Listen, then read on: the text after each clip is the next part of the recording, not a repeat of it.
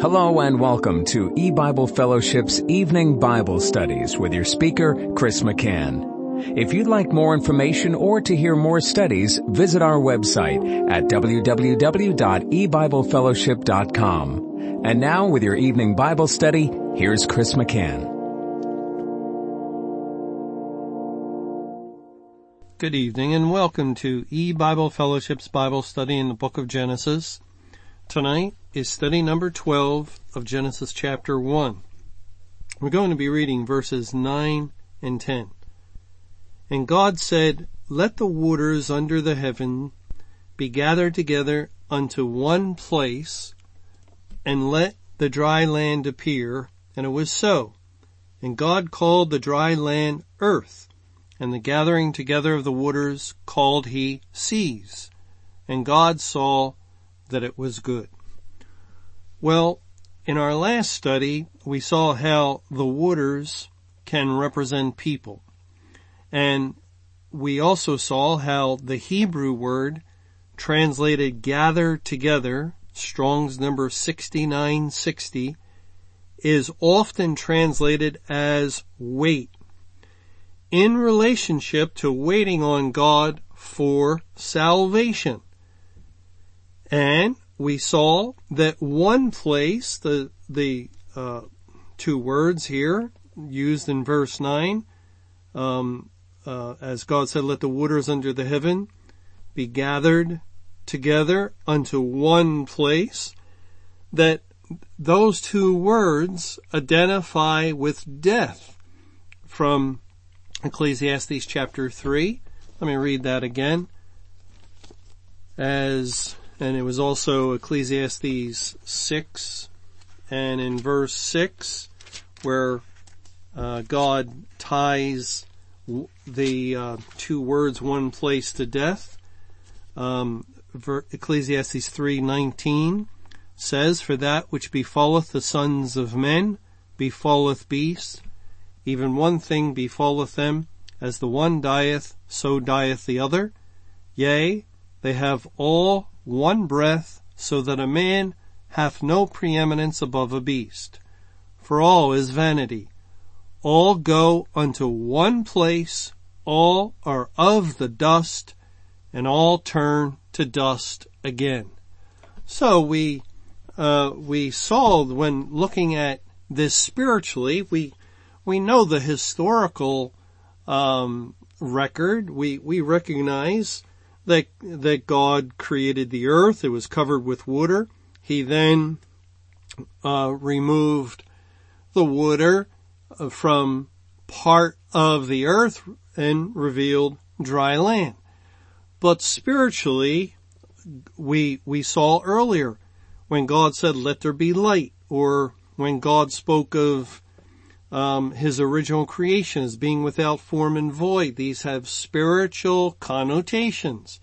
They are uh, God's already teaching the gospel from the very beginning of the creation, and he's doing it again here in Genesis 1 verse 9.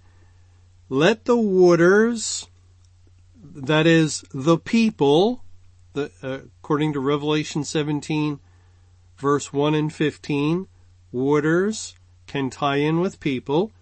Let the people under the heavens be gathered together or let them wait. Let them wait, um, in, in, or unto one place. And one place relates to death. Let the people wait in death. And we, we wonder about that. Well, how, uh, how can, how is that possible that God is speaking of people waiting in death? But then when we consider God's salvation program, when we consider the actual um, things the Bible tells us, it, it reveals that man is dead in sin that we are spiritually dead right from the beginning when Adam and Eve sinned, they died in that very day. And mankind has been in the condition of death throughout the entire history of, of the world and even God's elect, those predestinated to receive salvation, in what condition were we before God saved us? Well, we were spiritually dead like everyone else. And, and therefore we can see, let the people wait in death. That is, at, at, um, that would be the spiritual um, understanding of these words as we see the Bible speaks of waters as people and the gathering together. Uh, remember, we looked at that word. It's overwhelmingly translated as wait and often in the context of waiting on God for salvation. Let the people under the heavens wait unto death. Let them wait in the condition of being spiritually dead. Uh, but what are they waiting for? Well, it goes on to say in, in the last part of verse 9, and let the dry land appear, and it was so. Now I mentioned in the, the end of the last study how the, um, the word used here, the, the Hebrew word is uh, Strong's 3004. 3004, and I think it's found 14 times in the Old Testament, and it's a word that relates to the opening of the sea uh, in in the Exodus, in um, the crossing of the Red Sea. Uh, and why don't we take a look at it? Because when when we slow down and read the verses, it really helps us to get a better understanding rather than just making a statement and, and saying, well, this word identifies with the dry land as God makes a pathway. Yes, it does. But when we see how it's used, um, it, repeatedly, it makes more of an impression upon us and we're more likely to remember it, uh, it uh, in relationship to the Bible verses. And, uh, you know, ultimately, that's what we want to do as we're studying the Bible. We want to learn. We want to remember the things we learn so we can keep it in mind. In Exodus 14, it, uh, the, the Hebrew word dry is going to be found, um, three times and it's mentioned in Exodus 14. I'll start reading in verse 15. And Jehovah said unto Moses, Wherefore criest thou unto me? Speak unto the children of Israel, that they go forward. But lift thou up thy rod, and stretch out thine hand over the sea, and divide it, and the children of Israel shall go on dry ground through the midst of the sea. So here before them is water. Water, um, in, in all, all before them. The only way of escape is across the water, but they cannot cross. So God miraculously divides the water and makes a pathway to the other side and miraculously makes it a dry pathway. You know, if, if you divide the water like that, um, of course no one can, but if they could, then it's going to leave a muddy bottom and you're going to trudge along. And if you have carts and animals, uh, it, it would be very, very difficult and it would take you quite a while to get across on that kind of bed that, that, uh, there was once the sea bottom. But God made it dry if God can part the sea, and he did, he can certainly dry up the ground underneath for his people, for his people, and that's what he did.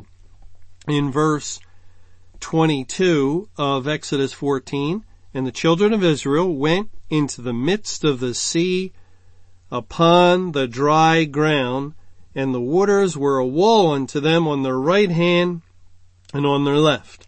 And then a little further down, in uh, beginning in verse 28, and the waters returned and covered the chariots. And the horsemen and all the host of Pharaoh that came into the sea after them, there remain not so much as one of them, but the children of Israel walked upon dry land in the midst of the sea, and the waters were a wall unto them on their right hand and on their left. Thus Jehovah saved Israel that day out of the hands of the Egyptians, and Israel saw the Egyptians dead upon the seashore.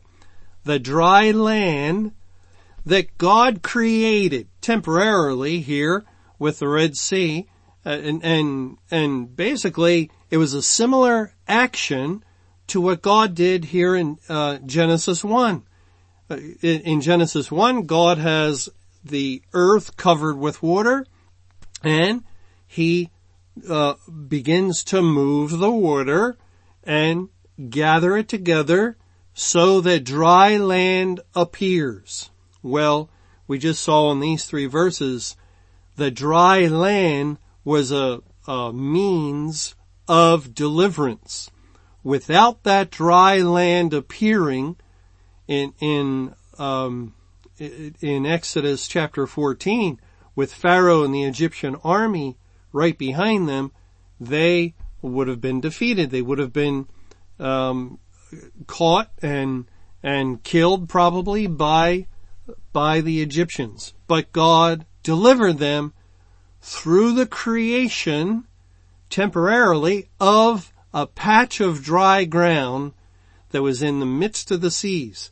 And, and so that uh, is, as we're looking to understand this word dry, that's three times in one chapter. It's also used in a similar way in Exodus 15 we won't look at, but keep in mind it's only found 14 times in the Old Testament. And, and so there's four uses with the crossing of the Red Sea. Actually, there's more than that in the Bible because it's used again in Psalm 66. Um, it says in verses 5 and 6, Come and see the works of God. He is terrible in his doing toward the children of men. He turned the sea into dry land. They went through the flood on foot. There did we rejoice in him. So there's another reference to the crossing of the Red Sea and God making it dry, dry ground. It, um, in Nehemiah chapter 9, uh, again, it says in verse 11, and thou didst divide the sea before them, so that they went through the midst of the sea on the dry land, and their persecutors thou throwest into the deeps as a stone into the mighty waters. We, we can see, uh, the distinction. If you're on the dry land, if you follow the dry land, you're saved, you're delivered, you live. But it was the water that destroyed the Egyptians as the water collapsed on them and they drowned in the Red Sea. So there's uh, about uh, well, that's around six references. Almost half of the references involve uh, deliverance. It, it it is pointing to salvation. Now, this word is also used in association with the crossing of Jordan in Joshua chapter 4 and beginning in verse 22. Then ye shall let your children know, saying, Israel came over this Jordan on dry land, for Jehovah your God dried up the waters of Jordan from before you, until you were passed over, as Jehovah your God did to the Red Sea, which he dried up from before us, until we were gone over, that all the people of the earth might know the hand of Jehovah, that it is mighty, that ye might fear Jehovah your God forever.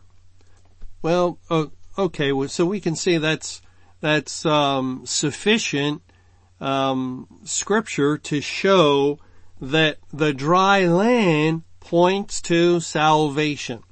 And, and so again, going back to Genesis 1 verse 9, the waters identify with people. They are waiting in the condition of death. And you know, God's elect always wait in the condition of death until salvation or resurrection. First of all, before we were saved in the day of salvation, you had to wait upon the Lord for Him to grant salvation to you because salvation is of the Lord. God must do the work of saving through the faith of Christ. And so we waited in death. And, and then even after salvation of the soul, throughout history, people have died physically and their spirits go to be with the Lord, but uh, it, there's death with their body and, and their body, as it were, is waiting in death for God to make the pathway uh, the, the dry land to appear so that they can cross over into the promised land and become a completely new creature in both body and soul, the, the day of the resurrection of the dead.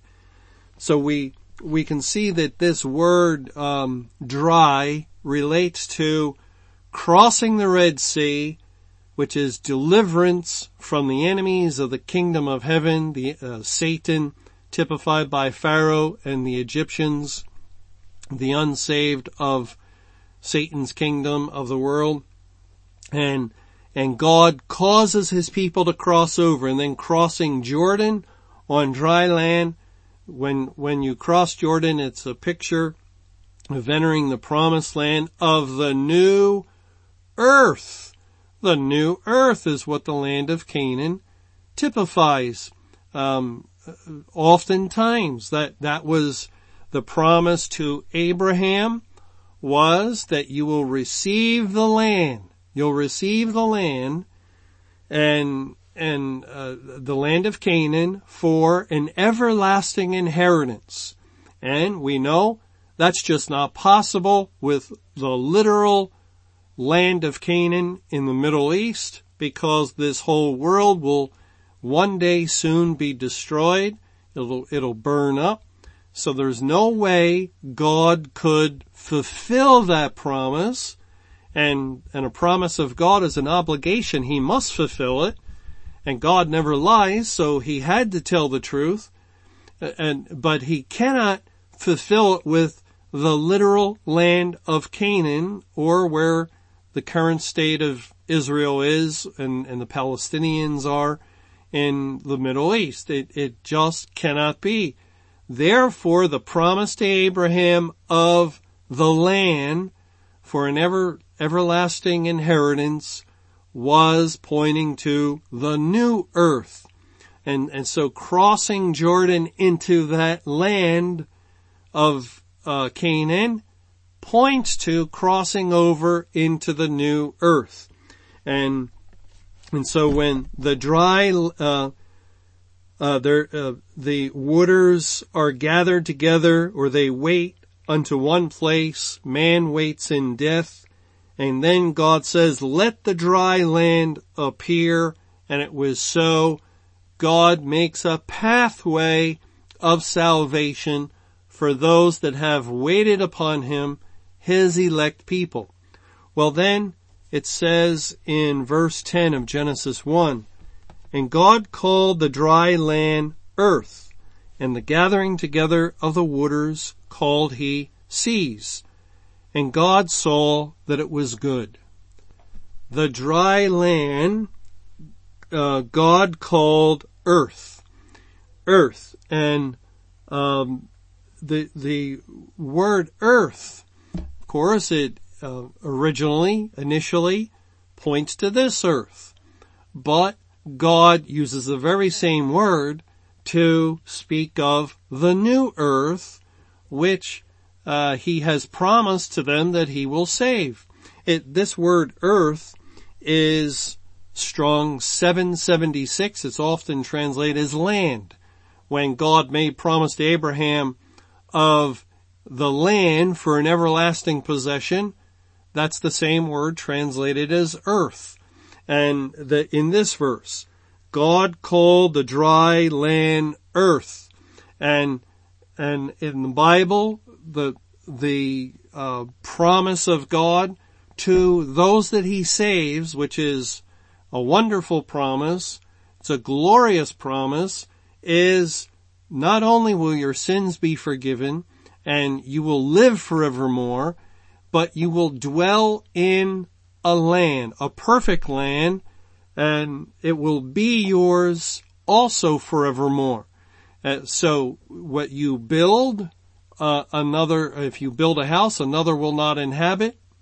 If you plant a vineyard, another will not eat the fruit of it.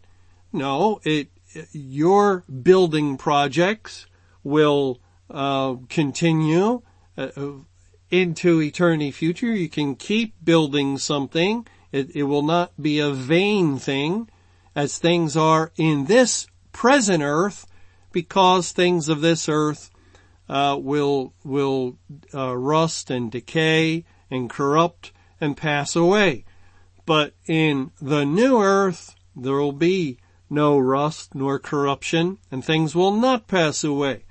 They will be eternal, making everything that is done of value and purpose and meaning uh, as really vanity and emptiness comes as a result of the temporal nature of things in this world, including our own life.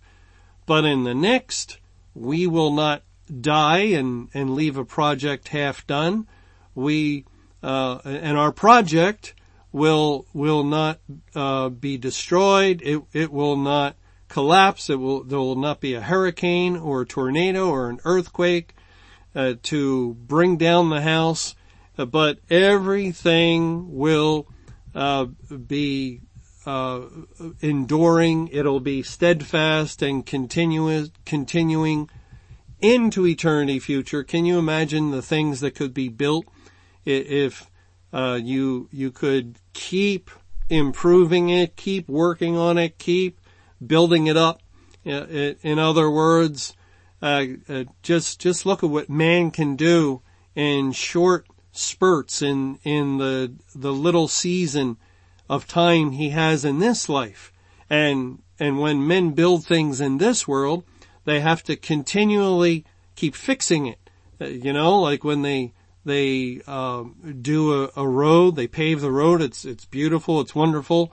Well, then comes winter, and and um, soon you have potholes, and and soon something goes wrong with the pipes, and they have to dig it up, and and it it's just constant repair, constant um, uh, reworking on things, and and it, of course that slows progress, and then once they get a city all nice and beautiful and, and up to date, just like they, they want it, well then a tsunami hits the city or an earthquake brings down the buildings and back they go or a fire destroys something and let's start over again. That's not the nature of the new heaven and the new earth. It, there'll be no calamities. There'll be no curse upon the earth to bring the calamities and, and therefore, uh, it, it will be incredible to see what could develop, what could, um, um, result in, in an ongoing, continuous building up, uh, of an edification forevermore into eternity future. Well, the, the uh, dry land is called earth and really what's in view in spiritually, spiritually is the new earth. Uh, as we read in Psalm 37, Psalm 37, 9, for evildoers shall be cut off, but those that wait upon Jehovah, they shall inherit the earth. And the uh, Hebrew word 6960 translated as gathered together. The waters gathered together is the word that's translated as wait in Psalm 37 verse 9. Those that are gathered together, um, or we could say uh, to uh, to do it the other way, uh, shall inherit the earth. It's also um, the same word in verse 34 of Psalm 37. Wait on Jehovah. That, that's the word 6960 and keep his way and he shall exalt thee to inherit the land. When the wicked are cut off, thou shalt see it. And so, uh, in this very early historical account, and it is true history, we're reading in Genesis 1 of how God created the world, the universe, all things.